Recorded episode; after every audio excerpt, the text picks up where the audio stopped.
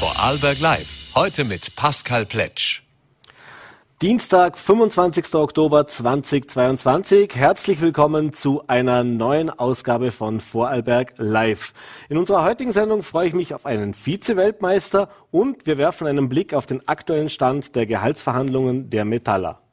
Den Auftakt machen wir jetzt aber mit einem Studiogast. Ich freue mich sehr, begrüßen zu dürfen die NEOS EU-Abgeordnete Claudia Gamon, die, wie heute bekannt geworden ist, im kommenden Jahr zumindest einen ersten kleinen Schritt zurück ins Ländle tätigen wird. Sie wird sich um die Nachfolge der Landeschefin, NEOS Landeschefin Sabine Schäfknecht bewerben, ist damit momentan zumindest einzige Kandidatin. Und äh, ja, da wollen wir uns jetzt darüber unterhalten, wie kam es zu diesem Schritt und was sind auch die Pläne. Frau Gamon, schönen guten Abend, herzlich willkommen bei Vollberg Live. Hallo, schön, dass ich da sein kann. Ja, ich habe es gerade gesagt, seit 2013 sind Sie bei den NEOS, 2015 bis 2019 äh, im Nationalrat, seit 2019 im EU-Parlament und jetzt könnte oder wird vermutlich ein weiterer Schritt in der politischen Vita dazukommen. Äh, Sie wurden heute, es wurde heute bekannt gegeben, dass Sie im kommenden Jahr die Nachfolge der amtierenden Landeschefin Sabine Schäfknecht für die NEOS Vorarlberg übernehmen wollen. Äh, wie kam es denn zu dieser Entscheidung? Wie lange mussten Sie auch überlegen? Und äh, ja, wie zuversichtlich sind Sie jetzt auch, dass das natürlich auch so klappt, wie man sich vorstellt? Ja, also wie ist es dazu gekommen? Also ich möchte nicht für die Sabine sprechen. Wenn die jetzt da wäre, dann glaube ich, dass sie sagen würde, dass es ja auch bei den NEOS so vorgesehen ist. Wir haben in den Statuten Amtszeitbeschränkungen verankert, die ja auch, heißt nicht, dass es jemand nicht länger machen könnte, aber dann braucht er ein bisschen mehr Aufwand. Aber es geht ja auch darum, den Punkt zu machen, dass es manchmal auch irgendwann Zeit ist, zu übergeben weil wir das auch für richtig empfinden in der Politik. Das hat bei uns ja auch der Matthias schon sehr stark auf Bundesebene vorgelebt, dass man irgendwann auch, auch gehen muss, auch wenn man etwas aufgebaut hat. Ich habe unglaublich viel Respekt ähm, für die Sabine, auch für diesen Schritt, den sie da jetzt getan hat, weil sie gesagt hat, für sie, ähm, sie hat jetzt drei Perioden gemacht als Landessprecherin äh, von NEOS Vorarlberg, hat die Organisation aufgebaut, auch wirklich auf gute Beine gestellt. Wir sind wirklich gut verankert im Land, aber jetzt auch schon in sehr vielen Gemeinden und Städten in Vorarlberg und sind bereit, auch den nächsten Wachstumsschritt zu machen. Und sie hat gesagt, für sie ist das klar, sie möchte das jetzt übergeben und ich würde mich eben gerne bewerben, das weiterzumachen und von ihr zu übernehmen. Mhm. Sie hat auch gesagt, sie hat eine Wunschkandidatin. Also spricht es tatsächlich auch so, dass sie sich die Claudia Gamon als Nachfolgerin wünschte. Wie war denn dieses Gespräch oder wie, wie, wie, wie sind die Sabine Chefknecht auf Sie zugekommen? Oder wie, war das, was man schon länger eigentlich so in den Gesprächen immer wieder mal angedeutet hat oder war es auch ein bisschen überraschend, dass dieses, diese Anfrage kam? Ich glaube, da muss man jetzt auch die Sabine vielleicht noch fragen, aber ich bin mir sicher, dass sie der Einladung gerne mal nachkommt. Sie ist ja immerhin noch sehr lange Clubobfrau im, im Landtag. Aber äh, wir haben über die Jahre immer wieder darüber geredet, was so die Vorstellungen sind. Aber ich gehe davon aus, dass sie das mit vielen Menschen besprochen hat, um einen Blick darauf zu haben, wer könnte sich was vorstellen und für wen geht es in welche Richtung und vielleicht auch ein Gefühl dafür zu kriegen, wer für den Job, die Position die richtige oder der richtige ist ich glaube, was uns wirklich ausmacht in Vorarlberg, ist, dass wir sehr viele gute Leute haben. Also ich glaube, dass es, ähm, wenn ich das nicht machen würde, gäbe es ganz viele andere Kandidaten und Kandidatinnen, die sehr, sehr geeignet wären auch. Und das macht uns auch aus, dass wir hier im Land so gut aufgestellt sind mit absoluten Experten, die auch im Landtag drinnen sitzen und ähm, uns auch im Nationalrat als äh, Vorarlbergerinnen und Vorarlberger vertreten. Das äh, würde ich sagen, ist ein, ein Luxusproblem der großen Auswahl. Mhm. Jetzt haben Sie heute gesagt, Sie bleiben bis 2024 auf alle Fälle im EU-Parlament. Das heißt, Sie werden die Landesleitung praktisch auch viel virtuell äh, führen. Äh, wie, wie, wird das funktionieren? Wie stellen Sie sich das vor? Wie, wie, wie kann man praktisch mit den ganzen Aufgaben, die man im EU-Parlament hat, wo man natürlich auch viel unterwegs ist, äh, nicht so oft im Land ist, äh, das am besten koordinieren? Die Sabine Schäfknecht bleibt Clubobfrau. Das heißt, dieser enge Austausch, nehme ich an, wird in den nächsten zwei Jahren auf alle Fälle weiterhin sehr oder wird noch sehr viel intensiver sein. Auf jeden Fall. Also manchmal, wenn ich am Wochenende hier unterwegs bin, dann fragen mich die Leute, oh, oh bist du auf Heimaturlaub da? Aber ich, ich lebe hier. Ich, ich wohne in Schwarzenberg, ich verbringe sehr viel Zeit da und äh, probiere ja auch viel Homeoffice hier zu machen. Das hat sich auch durch die Pandemie ein wenig geändert, wie sicher viele Leute kennen aus ihrem Berufsalltag, dass man auch das digitale Arbeiten viel stärker verankert hat. Und ich werde natürlich probieren, noch mehr Zeit hier zu verbringen. Aber wir haben uns da alle schon sehr daran gewöhnt. Der, der Gerhard Lorke ist ja oft auch aus, aus Wien zugeschaltet und wir haben da schon eine gute Art und Weise gefunden, wie man auch das Arbeiten in Distanz ermöglichen kann, damit umso mehr Leute teilnehmen können und wir diese Stärke auch nutzen können bei NEAS in Vorarlberg. Mhm.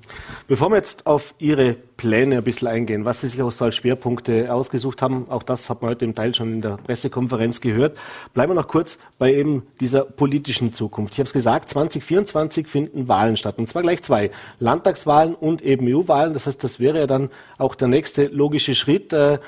Als Landeschefin dann den Einzug in den Landtag anzupeilen. Jetzt weiß ich schon, politische Parteien sind mit der Bekanntgabe von Spitzenkandidaten äh, zwei Jahre vor einer Wahl nicht sehr auskunftsfreudig normalerweise, aber ist das der Plan? Insofern kann ich sagen, das ist nicht der Plan, weil der Plan, den gibt es noch gar nicht. Ähm, wir wollen jetzt die Landespartei vor allem neu aufstellen und ich bewerbe mich als Landessprecherin und nicht als Spitzenkandidatin mhm. für die Landtagswahl. Das ist eine ganz wesentliche Unterscheidung. Und wir werden die Liste für die Landtagswahl ich nehme mal an, vielleicht im Herbst nächsten Jahr wählen.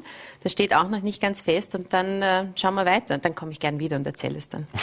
da werden wir auf jeden Fall nachhaken. Aber dann bleiben wir doch einfach mal jetzt bei den Parteistuhl bzw. bei den Parteiprogrammen. Es sind herausfordernde Zeiten. Äh, die letzten drei Jahre haben uns gelehrt, dass nichts mehr so ist, wie es davor noch war. Das heißt, Erneuerung ist etwas, mit dem sich wohl alle politischen Parteien und auch mit der Schwerpunktsetzung auseinandersetzen müssen.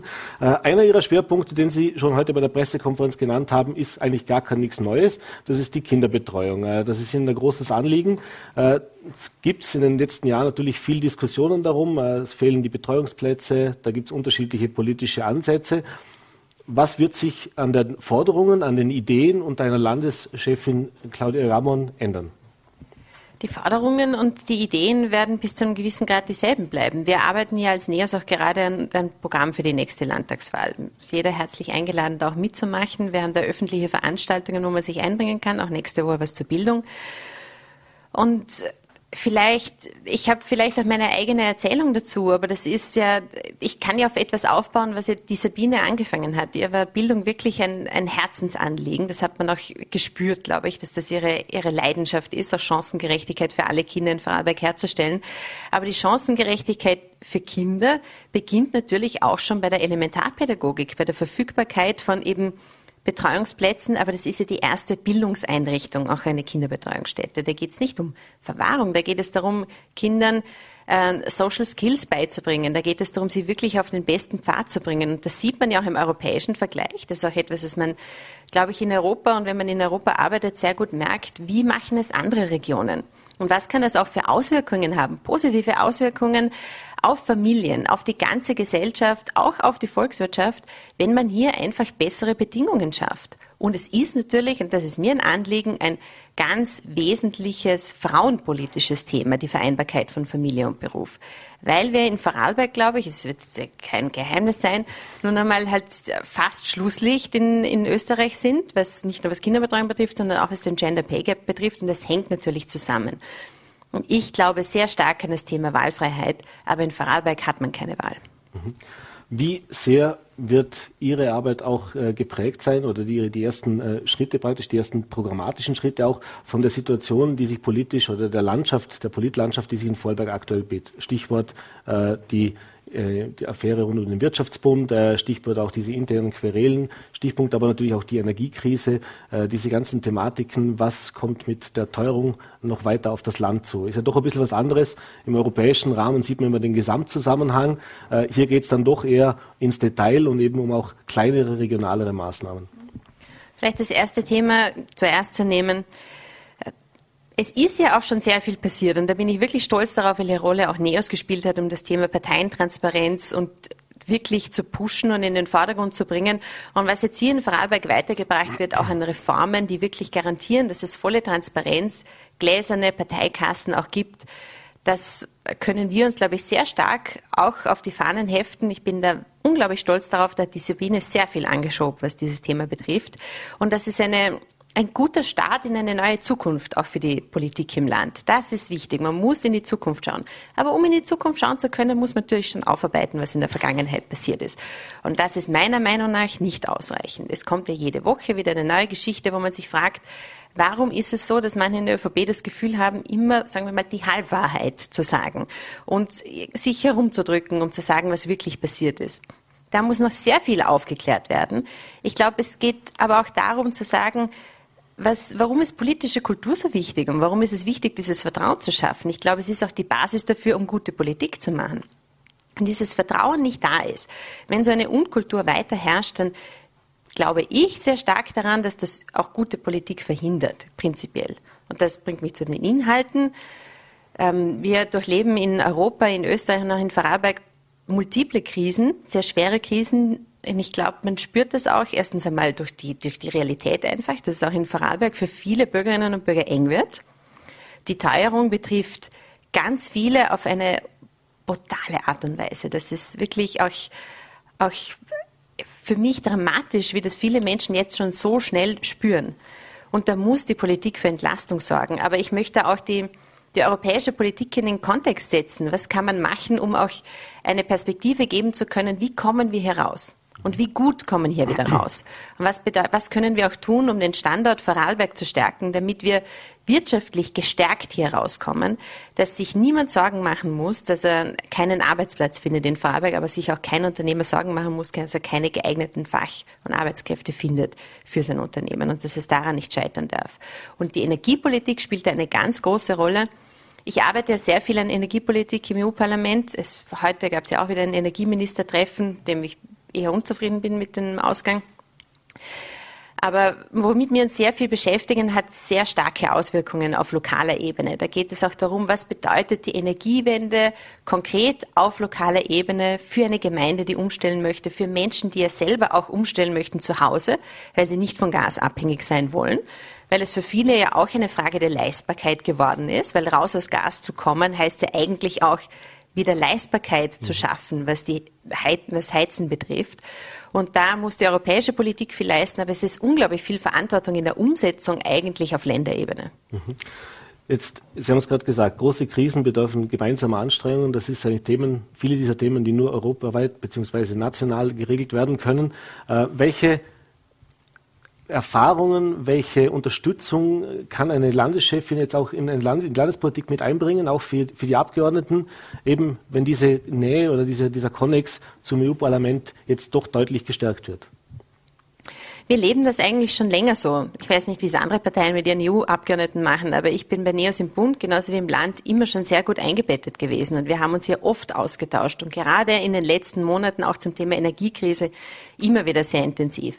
Ich freue mich darauf, wenn ich alle noch öfters sehe als bisher, aber das war bei uns noch nie ein Thema. Für uns ist in wirklich Europapolitik immer schon Innenpolitik gewesen. Und das macht ja auch den wesentlichen Unterschied aus, weshalb wir stolz sagen können, wir sind eine Europapartei. Mhm. Jetzt gab es schon bessere Zeiten für liberale Politik in Europa, wenn man sich die europäischen Liberalen ansieht, äh, wenn man sich die Wahlergebnisse ansieht, wenn man auch nach Österreich ein bisschen blickt. Ich weiß schon, Umfragen sind immer sehr schwierig, äh, gerade in Österreich in den letzten Monaten eher auch schwierig zu bewerten. Aber Fakt ist, äh, man merkt, die Menschen in Krisenzeiten haben nicht so wahnsinnig viel Draht für liberale Politik, oder zumindest viele nicht, sagen wir es mal so. Äh, wie kann man mit klassischer politischer Handarbeit, gerade auch im Land, eben dafür sorgen, äh, diese Ziele, die Sie ja jetzt eben auch beschrieben haben, den Menschen näher zu bringen und eben auch die Neos als praktisch attraktive äh, ja, Option sozusagen auch noch stärker in den Fokus zu rücken? Ich finde es sogar ganz toll, wenn man in den europäischen Vergleich schaut, dann auch in die Regionen, wo Liberale auch in, in lokalen Regierungen vertreten sind, aber eben auch national. Wir sind ja mittlerweile, was die Fraktionen betrifft, im Europäischen Rat, also wenn sich die ähm, Staats- und Regierungschefs treffen, die zweitstärkste Gruppierung nach den Konservativen sind liberale Regierungschefs und Regierungschefinnen. Und wenn wir uns mal anschauen, wer führt denn auch Europa, sagen wir mal, moralisch an in der Krise, was, die durch den Ukraine-Krieg auch ausgelöst worden ist. Ähm, das ist zum Beispiel Kaya Kallas, die Premierministerin Estlands. Mhm. Die ist in ein klares Leadership gegangen und hat gesagt, es ist wichtig, eine klare Linie zu haben in ganz Europa, weil das eine Herausforderung für uns alle ist.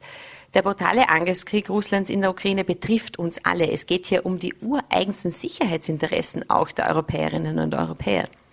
Und ich bin sehr stolz darauf, dass da auch viele liberale Regierungschefs und Chefinnen in die, ins Leadership gegangen sind, auch in dieser Krise. Und man sieht ja bei vielen anderen, dass die da echt nachlassen und auch gerade in den letzten Wochen wieder so, sagen wir mal, hm, unklar geworden sind, was auch die Wordings betrifft und die Sprache, die sie einfach sprechen, wenn es um die Unterstützung, klare Unterstützung der Ukraine in diesem Krieg auch geht. Mhm. Und ich glaube, dass es diese, diese Bestimmtheit auch ist, dass wir eine wertebasierte Bewegung sind. Uns geht es um Menschenrechte, um bürgerliche ähm, Grundrechte in Europa. Es geht um, uns um grundlegende Freiheitsrechte in der Europäischen Union. Es geht ums, um, um den Rechtsstaat. Das sind Dinge, die liberale Politik ausmachen. Und je klarer man bei dem ist, umso erfolgreicher sind Liberale in ganz Europa. Mhm. Dann kommen wir wir sind schon fast am Ende, aber kommen wir noch natürlich auch zum Land Vorwerk und zur Landespartei. Jetzt haben Sie gesagt, Sie haben tolle äh, Mitglieder der Landespartei, das äh, vom Nationalrat über das EU-Parlament und auch im Landtag vertreten. Aber natürlich, das wissen alle Parteien, äh, ist immer schwierig, Nachwuchs zu gewinnen, äh, auch mögliche äh, Kandidaten für die verschiedenen Wahlen zu finden. Und wenn man jetzt die letzten Jahre auch beobachtet hat, ist es nicht immer ganz so einfach, gerade auch auf kommunaler Ebene, sprich auf Gemeindeebene, äh, hier Kandidaten aufzustellen. Dann gibt es eben auch so Fälle, wie es zum Beispiel im Bregenz jüngst der Fall war, dass man einen Spitzenkandidat hat, wo man dann im Laufe der Legislaturperiode sich nicht mehr ganz so grün ist, äh, so pink ist in diesem Falle jetzt eher. Äh, das heißt, wie viel äh, harte Kleinarbeit wird auch da für die, für die Claudia Gammon drinstecken, in den nächsten Jahren eben hier diese Basis noch breiter zu machen, noch stabiler zu machen, um dann vielleicht bei den anstehenden nächsten Wahlen eben ein Ergebnis einzufahren, das dann auch unter Umständen ermöglicht, eben auch mal Regierungsbeteiligung zu machen, eben auch in den kommunalen äh, Gremien vielleicht eine größere Rolle zu spielen. Basisarbeit ist unglaublich wichtig. Politische Parteien sind dort erfolgreich, wo sie auch vor Ort verankert sind. Und wir wollen auch in den Gemeinden vor allem wachsen in Vorarlberg. Ich merke das ja dass bei uns jede Woche neue Leute dazukommen, die auch in den Gemeinden aktiv sein wollen. Es hat ja auch jeder unterschiedliche Interessen. Ganz viele interessieren sich wirklich leidenschaftlich für Gemeindepolitik. Manche sagen, das ist nicht so meins, ich möchte im Land mitarbeiten. Manche sagen, das ist gar nicht so meins. Die melden sich dann auch quasi beim EU-Büro und sagen, was kann ich hier beitragen? Kann ich hier meine Expertise einbringen? Und wir wollen ja, und das war immer schon ein Anliegen von NEOS, ja auch Politik sagen wir mal, im Ablauf anders gestalten. Wir wollen ganz vielen Menschen die Türen auch öffnen, um sich beteiligen zu können, auch ohne Mitglied zu sein. Das ist ja bei uns möglich, auch das Parteiprogramm mitzugestalten, ohne Mitglied zu sein. Das macht schon einen Unterschied, weil ich denke, je mehr Leute auch sehen, dass Politik nicht nur halt immer die anderen sind, sondern wir alle, ich glaube, umso besser wird es generell. Weil wenn man sagt, Politik sind immer andere und es ist sehr parteipolitisch motiviert, führt das, glaube ich, eben auch dazu, dass es viel um parteipolitischen Krimskrams geht und nicht um das große Ganze, um wirklich Lösungen zu finden. Und diese Änderung der politischen Kultur, die passiert meiner Meinung nach durch mehr Beteiligung und dadurch, dass man Politik öffnet. Und das wollen wir natürlich probieren, um noch mehr Leute zu motivieren, zu uns dazuzukommen, mhm. mitzumachen und wenn sie möchten, Mitglied werden und kandidieren. Mhm. Äh, jetzt haben wir vorher schon kurz gesprochen über die Themen, die im Land auch wichtig sind. Also neben den Schwerpunkten, die Sie schon genannt haben für sich. Aber kommen wir nochmal zurück eben auch zu diesen innenpolitischen Geschichten, wie zum Beispiel eben dieser, äh, dieser Energie, äh, diese Energieautarkie, das energieautarke Vorarlberg, das geplant ist, äh, eben auch diese ganze Thematik rund um den Wirtschaftspunkt, den Umgang damit, wie im Landtag damit umgegangen wird. Äh, wie schwierig oder was kann man da auch den, den Kollegen jetzt mitgeben und wie viel Einfluss kann man als Landeschefin da auch drauf nehmen, dass man eben im Landtag sich auch verstärkt um die wirklich Dinge kümmern kann, die die Menschen draußen bewegen, eben die Teuerung, äh, kann ich mir die Heizung noch leisten und so weiter, den, äh, den Wandel in der Energie. Äh, und wie viel Anteil muss man aber trotzdem drauf haben, dass eben solche Dinge wie der Wirtschaftsbund aufgeklärt werden und wie schwierig wird dieser Spagat auch werden in den nächsten zwei Jahren?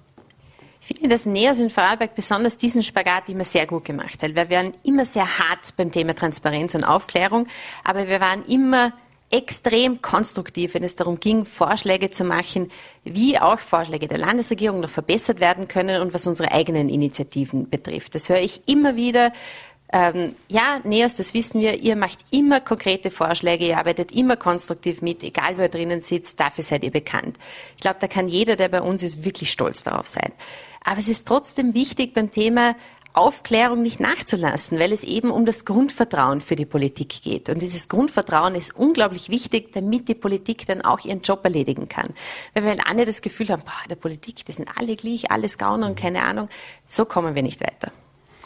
Allerletzte Frage noch, äh, diesen zwei Jahren, äh, wie kann man es auch schaffen oder was ist das Ziel, tatsächlich auch, äh, sag ich mal, bei den nächsten Wahlen ein Ergebnis einzufahren, dass man unter Umständen dann in einer neuen Regierung beteiligt sein kann, weil da müsste ja doch noch ein deutliches Wachstum, sage ich jetzt mal am Ende des Wahltages, auf dem Balkendiagramm aufscheinen. Das stimmt, aber das ist auch unser Ziel. Wir wollen so wachsen, dass wir auch ähm, regieren können. Und ich sage bewusst regieren, nicht mitregieren, weil mir geht es nicht darum, dass wir auch mal mitspielen können in der Landesregierung. Wir haben wirklich große Ideen, wie man dieses Potenzial, das in Vorarlberg da ist, auch zur Realität machen kann und auch wirklich das Beste aus unserem Land herausholen kann. Und da, deshalb wollen wir auch einfach gestalten, um das zur Realität werden zu lassen und aus unseren Ideen etwas machen zu können. Wir möchten regieren und das ist das Ziel. Und wie viel Prozent es dann sind, das sehen wir dann. Und allerletzte Frage noch zum Thema Untersuchungsausschuss im Land. Äh, da gibt es natürlich eine klare Meinung, aber ich nehme an, das wird sich nicht ändern. Werden die Neos Vorarlberg darauf drängen, dass es den jetzt gibt? Also es war ja mal so, mal so. Äh, jetzt mit den letzten Chats, die jetzt am letzten Freitag wieder äh, aufgetaucht sind, auch bei uns nachzulesen waren, ist es wahrscheinlicher, dass dies kommen wird? Ich glaube, es ist, es ist auch durch das, was letzte Woche wieder aufgekommen ist, klarer geworden, man muss hier eben Klarheit schaffen. Es muss einmal auf den Tisch gelegt werden, was ist alles passiert. Das ist die Grundlage für echte Aufklärung. Wenn es dafür einen Untersuchungsausschuss braucht, brauchen wir einen Untersuchungsausschuss. Frau Gammann, ich bedanke mich für den Besuch im Studio. Äh, wir werden sicher in den nächsten Wochen und Monaten einiges mehr noch erfahren. Äh, Anfang 2023 wird es dann die Wahl geben und dann sehen wir dann, was das neue Präsidium sozusagen, der neue Vorstand auch äh, alles bewegen will, das neue Programm sieht. Bis dahin alles Gute. Vielen Dank. Dankeschön. Ja, und jetzt freue ich mich sehr, jetzt machen wir einen Sprung an die, ans andere Ende von Österreich. Ich äh, freue mich sehr, begrüßen zu dürfen Karl Dürtscher, Bundesgeschäftsführer der GPA aus Wien, uns zugeschaltet. Schönen guten Abend, herzlich willkommen bei Vorarlberg Live. Schönen guten Abend. Ja, äh, rund 200.000 Beschäftigte im Metall- und Bergbaubereich. Äh, lesen momentan noch verstärkt die Nachrichten. Äh, es war in allen Medien auch zu lesen. Die Verhandlungen laufen alles andere als zufriedenstellend, zumindest wenn man der Gewerkschaftsseite glauben kann. Aber natürlich auch die Arbeitgeber sind nicht so ganz zufrieden mit den Forderungen. Äh, gestern die letzte Verhandlung nach, nach, vier Stunden abgebrochen worden. Äh, da hieß es noch, man bleibt bei den äh, 4,1 Prozent von Arbeitgeberseite. Zur Erklärung auch äh, die Gewerkschaften haben gefordert 10,6 Prozent äh, und noch einige andere Sachen, über die wir uns natürlich auch noch unterhalten. Äh, jetzt, heute kann man lesen, na, na, es sind ja eigentlich bis zu 6,3 Prozent. Das heißt, da würde man jetzt als Außensteller sagen, da ist ja doch eine Annäherung zustande gekommen. Äh, Sie haben sich schon geäußert, Sie sehen das anders. Ja, wir sehen das, glaube ich, zu Recht anders, weil äh, das Angebot, das wir von der Arbeitgeberseite erhalten haben, eines ist, das für uns nicht akzeptabel ist. Und zwar haben sie unter dem Titel und unter dem Modell eines äh, einer Gewinnbeteiligung uns angeboten, äh, zum Beispiel, äh, dass es äh, Möglichkeit gibt, bis zu 2,2 Prozent äh, der Lohnsumme in einen Fonds einzuzahlen, wo dann noch davon Aktien gekauft werden. Und äh, diese Aktien sollen dann noch, um einen äh, heimischen Fonds aufzubauen, äh, da äh, gestaltet werden. Und das ist für uns weder eine nachhaltige Erhöhung, äh, noch geht es darum, dass äh, äh, Mitarbeiterinnen und Mitarbeiter gezwungen werden, einen Teil des Einkommens in Aktien zu investieren, weil das ist nicht nachhaltig, das hat auch äh, nicht unbedingt, also ist absolut nicht kaufkraftstärkend. Und äh, da haben wir in der Tat ein Problem und deshalb ist das kein Angebot für uns. Und das ist alle diese Angebote, sowohl die 4,1 Prozent als auch dieses, diese innovative, vermeintlich innovative Gewinnbeteiligung, weil das letzte Mal, wo sowas vorgeschlagen wurde, war unter dem damaligen Finanzminister Grasser, äh, was äh, großartig in die Hose gegangen ist, äh, dass man sowas macht. Und das kommt für uns nicht in Frage. Und das ist aber beides nur auf die Ist-Gehälter und nicht auf die Tabellen und auf die kollektivvertraglichen Sätze. Und das ist auch hier nicht nachhaltig. Mhm. Bevor wir jetzt, wie gesagt, auf die einzelnen Forderungen im Detail eingehen. Äh, jetzt haben wir gehört, wie gesagt, 10,6 Prozent und noch einige andere Dinge wurden gefordert. Äh, jetzt lesen wir aber natürlich auch, gerade heute ist wieder von der industriellen Vereinigung auch gekommen, die Prognosen, die Stimmung in der, in der Wirtschaft, alles andere als rosig. Äh, die Preissteigerungen in den verschiedensten Bereichen, die sozusagen goldenen Jahre sind vorbei. Können Sie da nachvollziehen, dass jetzt die Unternehmen natürlich auf der einen Seite sagen, ja, wir wollen schon was bieten, aber das geht nicht, weil wir dann eben in eine ganz, ganz massive Krise kostet am Ende unter Umständen dann Arbeitsplätze. Ja, für uns ist es so, dass wir zurückblicken und das haben wir in der traditionellen Weise immer so gemacht. Wir schauen zurück, sowohl was die Inflationsrate anlangt, eben die rollierende Inflation, das ist die Inflation, die über die letzten zwölf Monate angefallen ist, die Monatsinflationsraten durch zwölf gerechnet. Da gibt für unseren Verhandlungsstart äh, im September, wo wir die Forderung übergeben haben, einen Prozentsatz von 6,3 Prozent. Und wir haben auch den, den guten Geschäftsgang äh, des vergangenen Jahres und der vergangenen zwölf Monate hier einberechnet, äh, der äh, dann noch eben mit 4,3 Prozent angenommen worden ist. Da hat in der Zwischenzeit sogar das WIFO die Zahlen noch einmal erhöht und sie kommen auf 4,8 Prozent.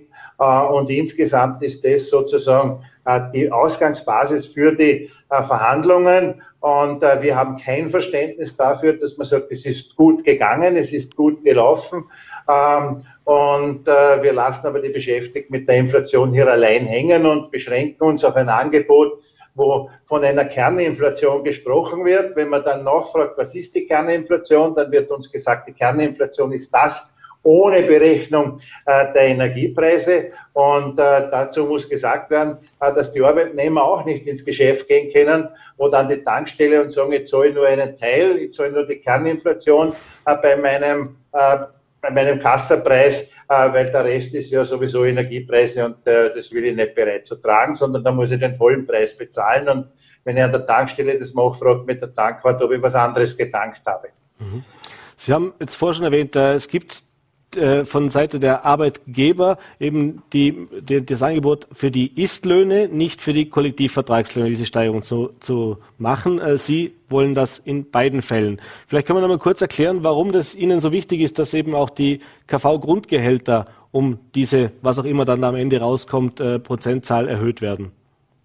Ja, die Kollektivvertragsgrundgehälter sind diejenigen, die die Mindestlöhne und Mindestgehälter darstellen. Also da geht es darum, dass das äh, ist, was am Kollektivvertrag ist. Und bei anderen, die eine Überzahlung haben, die beim Eintritt was anderes äh, verhandelt haben, die eine höhere Entlohnung kriegen, da zählen die Istgehälter als solches und die Istlöhne.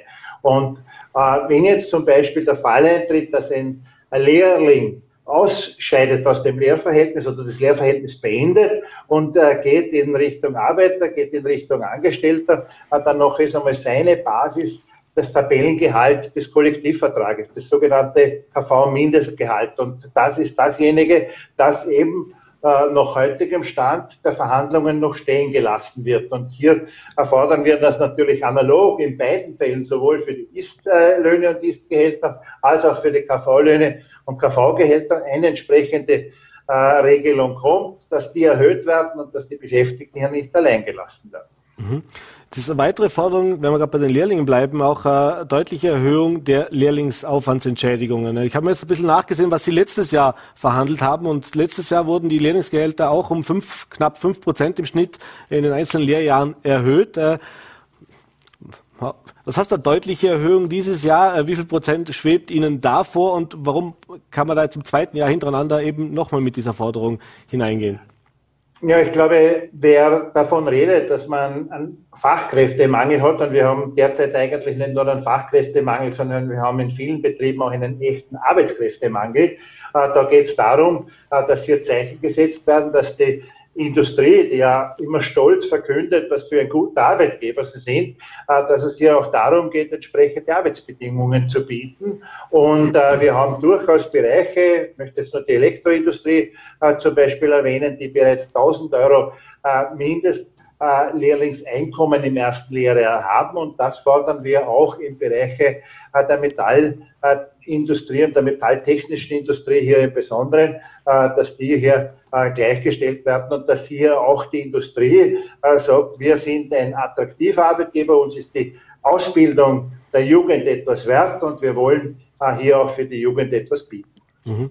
Jetzt haben Sie es auch gerade schon erwähnt. Arbeitskräftemangel, Facharbeitermangel ist ein Thema, das eigentlich alle Branchen durch die Bank äh, betrifft. Äh, man hört eigentlich kein Unternehmen in Österreich oder auch in Europa mittlerweile, das sagt, äh, auf dem Arbeitsmarkt, da muss ich mich nur bedienen. Es gibt immer weniger.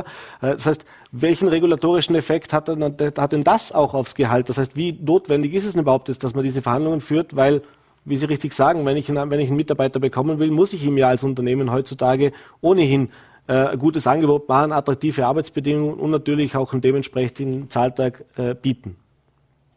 Ja, es ist so in der Tat, dass heute oftmals attraktive Angebote gemacht werden. Es werden ähm, Menschen, in angeworben werden, sozusagen teilweise werden Kopfprämien bezahlt, teilweise werden äh, Zusatzbenefits angeboten und so weiter. Aber wenn jemand drei Jahre, wenn jemand fünf Jahre vor der Pension ist, dann wird man dem wahrscheinlich nichts mehr bieten, weil da sagt man, der ist schon lange im Betrieb, äh, da haben wir nicht mehr, mehr die Notwendigkeit, was draufzulegen äh, und so weiter. Und unser Ziel ist eben eine Kollektivvertragspolitik, wo niemand allein gelassen wird. Und dazu muss man sagen, dass eben es in der jetzigen Zeit oft schwierig ist, wenn jeder Einzelne hingehen äh, muss zu seinem Arbeitgeber und verhandeln muss, was er eigentlich äh, bekommt jedes Jahr, weil das ist ja was anderes, ob ich bei der Einstellung eine Verhandlung führe, ob ich sage, ich kann zwischen ein paar Unternehmen aussuchen und schaue, wer bietet mir die besten Bedingungen. Und äh, das jedes Jahr machen zu müssen, ist nicht nur ein Stress äh,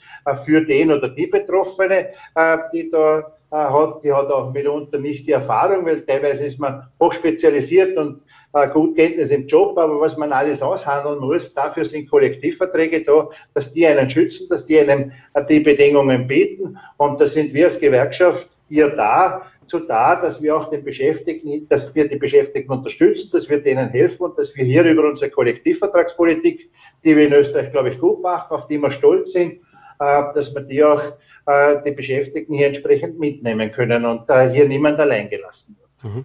Jetzt äh, gibt es diese Verhandlungen natürlich seit vielen Jahren. Sie sind auch seit einigen Jahren schon selber mit dabei. Äh, vielleicht können Sie uns kurz mit hinein hinter die verschlossene Tür nehmen, einfach nur von der Stimmungslage her. Wie ist denn so die Gefühlslage? Also wir haben gehört, es gab, wie gesagt, erfolglose Gespräche, es gab auch schon die ersten Betriebsversammlungen, die Androhung von Kampfmaßnahmen stehen im Raum, aber das ist jetzt auch was, das kennen wir auch aus den vergangenen Jahren so. Aber jetzt einfach mal so das Gespür, das Gefühl, wie ist denn die Stimmungslage grundsätzlich dieses Jahr, vielleicht auch im Vergleich zu den letzten Jahren? Ja, ich glaube, im heurigen Jahr muss man sagen, ehrlicherweise ist es für beide Seiten schwierig. Die Arbeitgeber äh, haben natürlich, äh, leiden teilweise auch unter höheren Vormaterialpreisen. Äh, die Situation ist so, dass wir äh, von der hohen Teuerung beide Seiten geplagt sind in Wirklichkeit. Äh, wobei der Unterschied schon etwas so ist, dass man sagen muss, die Arbeitgeber sind in der äh, komfortableren Lage, dass sie äh, Preiserhöhungen in vielen Fällen oder in den meisten Fällen weitergeben können, weil sonst würde die Teuerung nicht entstehen. Äh, die Arbeitnehmerinnen und Arbeitnehmer sind nicht in der Lage, die Preiserhöhungen weiterzugeben. Die können es nur im Rahmen der Lohn- und Gehaltsverhandlungen zu versuchen, dass sie ein, eine Kompensation erhalten. Und dafür treten wir ein, dafür kämpfen wir, dafür treten wir an. Und dafür haben auch äh, die Betriebsräte und Betriebsräte zu Betriebsrätekonferenzen eingeladen. Und letzte Woche äh, haben wir Betriebsversammlungen in vielen Betrieben, in äh, über 400 Betrieben in Österreich gemacht und haben über 60.000 Beschäftigte erreicht, wo wir hier die Stimmung abgefragt haben. Wir haben durchs Band einstimmige Beschlüsse und die Leute sind wirklich heiß äh, und sind angefressen darauf, dass man sie jetzt äh, mit einer niedrigen Inflationsrate abspeisen will und mit einer niedrigen Erhöhung. Und das kommt für uns nicht in Frage. Und äh, da werden wir uns mit Kräften wehren dagegen. Mhm. Jetzt am 3. November ist die nächste Verhandlungsrunde geplant. Und Sie haben schon angekündigt, sollte es da keine Einigung geben, dann stehen Kampfmaßnahmen im Raum. Das heißt, es wird nochmal Betriebsversammlungen geben, aber dann sind auch Kampfmaßnahmen möglich. Äh, wie wahrscheinlich ist es denn, dass wir am 4. November, am 5. November oder eben in den Tagen darauf tatsächlich solche Kampfmaßnahmen sehen und wie sollen die denn in der ersten Phase aussehen? Also wir haben am 2. November nochmal eine große gesamtösterreichische Betriebsrätekonferenz. Am 3. November haben wir äh, die nächste und letzte Verhandlungsrunde, die wir eingetaktet haben. Und äh, da, da, müssen Nägel mit Köpfen gemacht werden. Da gehen wir davon aus, dass es hoffentlich zu einem Ergebnis kommt. Wir sind ja nach wie vor an einem Ergebnis interessiert, aber nicht um ein, ein Ergebnis um jeden Preis, sondern es geht darum, äh, dass man hier wirklich äh, die Beschäftigten mitnehmen können, dass man hier für die attraktive Erhöhung zustande bringen. Sollte das nicht möglich sein, werden wir am 7. November äh, Betriebsversammlungen fortsetzen und mit Warnstreiks beginnen und die weiteren Maßnahmen dann noch takten. Ja. Herr Dürtscher, dann bedanke ich mich jetzt mal, dass Sie sich die Zeit genommen haben, bedanke mich für den Einblick in diese vermutlich nicht ganz einfachen Verhandlungen. Äh, sende liebe Grüße nach Wien, alles Gute und ja, wir werden spätestens nächste Woche schlauer sein. Vielen Dank. Dankeschön, äh, danke, schönen Gruß nach Vorarlberg und äh, Verteilungsauseinandersetzungen sind nie leicht, aber ich bin überzeugt, bei gutem Willen ist eine Lösung möglich und ich hoffe, wir kommen zusammen. Dankeschön. Wunderbar. Alles Dank, gut. Danke Ihnen. Ja, und jetzt wird's weltmeisterlich bei uns im Studio und ich freue mich sehr, begrüßen zu dürfen Lukas Schwärzler und Mario Simmer, beide von der Firma Blum. Äh, schönen guten Abend, herzlich willkommen bei Vorarlberg Live. Ja, danke, dass wir da sein dürfen. Ja, äh, Lukas, ein Vize-Weltmeister äh, bei den World Skill Award oder World Skill Games oder World Skills heißt es eigentlich nur oder World Skills Competitions. Dankeschön, damit wir es auch richtig aussprechen. In Ontario, Kanada äh, vor wenigen Tagen den Vize-Weltmeistertitel geholt und wir wollen es nicht unter den Tisch kehren, nur weil er heute nicht da ist. Auch der Lukas Dolina, ebenfalls äh, bei der Firma Blum beschäftigt, äh, hat den Bronze Titel äh, gewonnen im Bewerb Maschinenbau, CAD in Bordeaux in Frankreich. Äh, aber jetzt fangen wir mit dir natürlich hier an. Äh, du hast, wie gesagt, Maschinenbautechnik Vize-Weltmeister gemacht. Äh, lassen wir uns äh, Zusehern erklären, was muss man sich darunter vorstellen? Was passiert denn bei so einem Wettbewerb und äh, ja, für, für was hast du denn diesen Titel tatsächlich bekommen? Also für uns, der Wettbewerb geht drei Tage lang. Das heißt, drei Tage lang ist es einfach Vollgas gehen. Ähm, da haben wir verschiedene Module gehabt, also eine kleine Zerspannungstechnik, also Fräsen und Drehen, sowie haben wir Module wie Elektropneumatik, also etwas automatisieren, sowie auch Wellenausrichter, und Wuchten, also kleine Maschine perfekt einrichten. Und dann hat ein Modul gegeben, da ist mir um das Maschinenbauerkleile gegangen, da war ein Schweißer dabei, da war ein Zusammenbau dabei. Und so hat sich dann das Ganze so eine zusammengesetzt, ja. Mit was für einem Gefühl bist du nach äh, Kanada gereist und was war denn das auch für ein Moment, als du eben dann deinen Namen gehört hast, als du erfahren hast, Vize-Weltmeister? Ja, also mit dem Gefühl bin ich auch nicht gegangen, dass ich super vorbereitet bin. Also da hat mich der Blum wirklich super unterstützt. Also da habe ich alles gekriegt, was ich gebraucht habe. Also da für den Muss war es perfekt. Natürlich ist eine Grundnervosität dabei, wenn man auf so einen Wettbewerb auch nicht geht. Also ja, also nervös ist man auf jeden Fall. Ähm, und jeden Tag vor dem Wettbewerb war man nervös. Und am Schluss dann, das war das Schlimmste. Also wirklich bei der Siegerehrung, wenn du noch nicht weißt, was du hast, das war richtig schlimm. Aber wenn du dann gesehen hast, okay, ich habe einen zweiten Platz gemacht, das war einfach mega. Also da gibt es nicht wirklich Worte dafür. Mhm. Jetzt mal abseits vom Wettbewerb, auch wie war das mit so vielen anderen Nationen auch da sich austauschen zu können, die alle kennenzulernen, auch mit denen hier zusammen ja eben diesen Wettbewerb zu bestreiten? Also es war auf jeden Fall interessant. Also ich habe selten so viel mit verschiedenen Nationen gleichzeitig Englisch geredet. Also das war eine Erfahrung, die habe ich so nie gehabt. Also es war auf jeden Fall etwas, das erlebt man nicht jeden Tag. Ähm, das Haus, ja, jeder war da, um das zu machen. Es war auch jeder mega nett miteinander. Aber man hat auch gemerkt, das Ding will jeder rumholen. Also, also ja. der Ehrgeiz war schon da, oder? Der Ehrgeiz war da. Ja, Mario Simmer, du betreust äh, bei der Firma Blum unter anderem eben den Lukas äh, für die Vorbereitung auch für diese World Skill Competition. Äh, da muss natürlich das, äh, der Stolz, die, die stolze Brust muss ganz schön geschwellt sein nach, nach so einem Erfolg. Äh, ist das auch, sage ich jetzt mal, für das Unternehmen, für dich persönlich und eben für alle Beteiligten äh, schon was ganz Besonderes? Ja, natürlich ist es für uns ganz was Besonderes und wir haben eine Riesenfreude, dass es für alle unsere Teilnehmer sehr, sehr gut gelaufen ist bei solchen Wettbewerben. Man muss aber schon auch sagen, da steht ein ganzes Team dahinter. Und die Entwicklung von einem jungen Menschen, die machen nicht ich oder die machen wir nicht zu zweit, sondern da passiert ganz viel im Vorfeld. Von der Grundausbildung weg, bis es dann zu diesen spezialisierten Ausbildungen im Nachgang geht, wo wir die jungen Menschen wirklich auf diese Berufswettbewerbe hintrainieren, sage ich jetzt mal, oder hin ausbilden auch.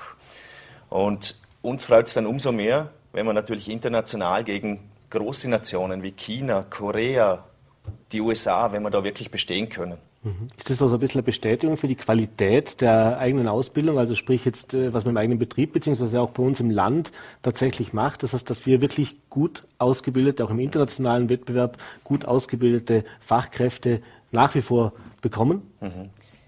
Ja, denke ich ganz stark daran. Also ich glaube, es ist schon ein Statement und eine Aussage, wenn ein Land wie Österreich mit acht Millionen Einwohnern sich mit Ländern wie China, die eine Milliarde Einwohner hat, sehr gut messen kann und vielleicht sogar noch davor steht.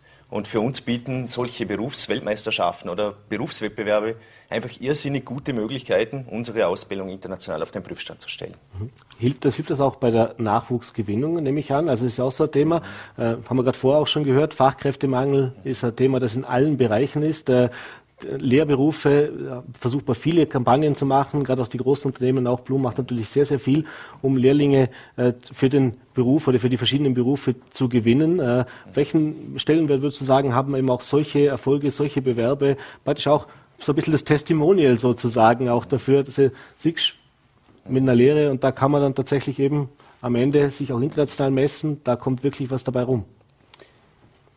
Ja, ich glaube schon, dass es grundsätzlich immer was bringt, wenn man sich damit auseinandersetzt, wie man junge Menschen am besten qualifizieren kann und sie voranbringen kann. Das Ganze kann nachher oder im Nachgang diese Chancen für junge Menschen kreieren. Das Recruiting selber ist es jetzt nicht wirklich so das Einzelelement. Ich glaube, dass da in Summe immer dieser Gesamtpaket sein muss, das was ausmacht. Aber ich denke schon, wenn ein junger Mensch sich wirklich darauf konzentriert, dass er den Job nach der Aufgabe wählt und nicht nur nach den Rahmenbedingungen und sich darauf konzentriert, dass er wirklich eine super Ausbildung kriegt, dann wird er sich schon auch, auch diese Betriebe auswählen, die in der Reputation weit oben stehen. Mhm. Wie war es denn mit der Vorbereitung, Lukas? Nimm uns noch ein bisschen mit äh, auch in die einen Schritt sozusagen nochmal zurück. Also bevor du dann zu diesem World Skills Competition gefahren bist. Äh, wie bereitet man sich auf so einen Wettbewerb vor? Ist das also im Endeffekt, muss ich mir das so vorstellen, du hast natürlich deine Ausbildung, du machst deine tägliche Arbeit und eigentlich ist ja das, was du tatsächlich im Betrieb machst, was du dort nochmal unter Wettbewerbsbedingungen wirklich nochmal zeigen kannst. Aber gibt es da wirklich auch Training davor? Also wir haben schon Training, also definitiv, so hat man eigentlich nicht wirklich viel Chance gegen so einen Markt, was so ist, weil die haben alle richtig viel Training. Das heißt, mir trainieren so circa ein halbes Jahr davor drauf. Und damit ich trainieren. Also auch wenn es mal hart ist, aber schlussendlich rentiert sich's. Also da bin ich dann noch freigestellt. Das heißt, da geht sich mein Arbeitsalltag rund um, was kann man da noch besser machen, wo muss da noch getüffelt werden. Und es ist nicht nur das fachliche Training. Das mhm. heißt, das fachliche ist natürlich Fräsen, Drehen, da alles perfektionieren, sowie alles andere da rundum. Ähm, es ist aber auch Mentaltraining, was wir haben. Es mhm. ist aber auch haben wir noch eine Stoffwechselanalyse gehabt, zum wirklich überall die also beste Leistung. Spitzensport, oder? Also genau, also man probiert alles, ne, die letzten Nuancen noch zu holen, zum dann da eine eine Chance zu haben. Mhm. Jetzt äh, muss ich sagen, wie lange gibt es dieses Programm praktisch auch bei euch schon? Wie lange nehmt ihr da schon teil dran und wie hat sich das vielleicht auch entwickelt in den letzten Jahren? Also die Firma Blum nimmt schon Jahrzehnte an diesen Berufswettbewerben teil. Ähm, am Anfang durchaus auch sehr, sehr erfolgreich und mit der Zeit ist der Wettbewerb natürlich immer größer geworden. Das mhm. Ganze ist gewachsen. Ähm, bei solchen Berufsweltmeisterschaften nehmen mittlerweile 1500 Teilnehmer aus allen möglichen Nationen teil. Ähm, vor Ort befinden sich, wenn es nicht in dieser dezentralisierten Version stattfindet, über 100.000 Zuschauer und über 1.200 verschiedene Medienvertreter. Ähm, und da ist natürlich der Wettbewerb immer größer geworden. Mhm. Und es gab dann natürlich etwas dünnere Jahre auch für uns, wobei auch da konnten wir für uns die nötigen Entwicklungsschritte mitnehmen, um für uns die Ausbildung wieder weiterzuentwickeln, damit wir so wie in den letzten drei Jahren wieder recht ordentlich mitmischen konnten. Mhm. Apropos Ausbildung weiterentwickeln. Jetzt ist natürlich die Teilnehmer, der, also du hast das Prinzip, dir vielleicht das eine oder andere abschauen können, aber kann man sich als Unternehmen bei solchen Wettbewerben auch was abschauen? Also wie, wie welchen Standard oder welchen Standard haben andere Firmen, andere Nationen, äh, dass es da vielleicht einen Austausch geben kann? Absolut. Also auch im Vorfeld haben in allen unseren Berufen eigentlich in verschiedenen Ländern auf der Welt Trainingswettkämpfe gehabt mit anderen Nationen, wo sich dann zum Beispiel Frankreich, äh, die Niederlande, die USA irgendwo in Abu Dhabi treffen und gemeinsam vielleicht auch mal trainieren. Ähm, und dann nimmt man natürlich auch was mit. Also Jetzt habe ich im Vorgespräch schon gehört, der große Feier gab es noch nicht, die steht noch aus. Äh, wie soll die aussehen? Wann wird das stattfinden und wie sehr freust du dich darauf auch schon? Jetzt mal nachdem der ganze Druck und Stress weg ist und jetzt auch hier Medientermine und alles, was da jetzt dazugehört. Mhm.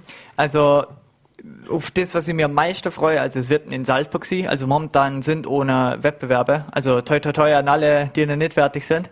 Ähm, momentan sind noch Wettbewerbe und der letzte ist dann wirklich in Österreich. Und auf was ich mich da am meisten freue, ist nicht einmal das Party machen, sondern das komplette Team Österreich wird das um sehr. Weil das ist jetzt dieses Jahr ein bisschen kürzer gekommen, wie die anderen Jahre. Und auf das freue ich mich am meisten, zum Team Österreich wieder um miteinander uns zum Feiern, ja.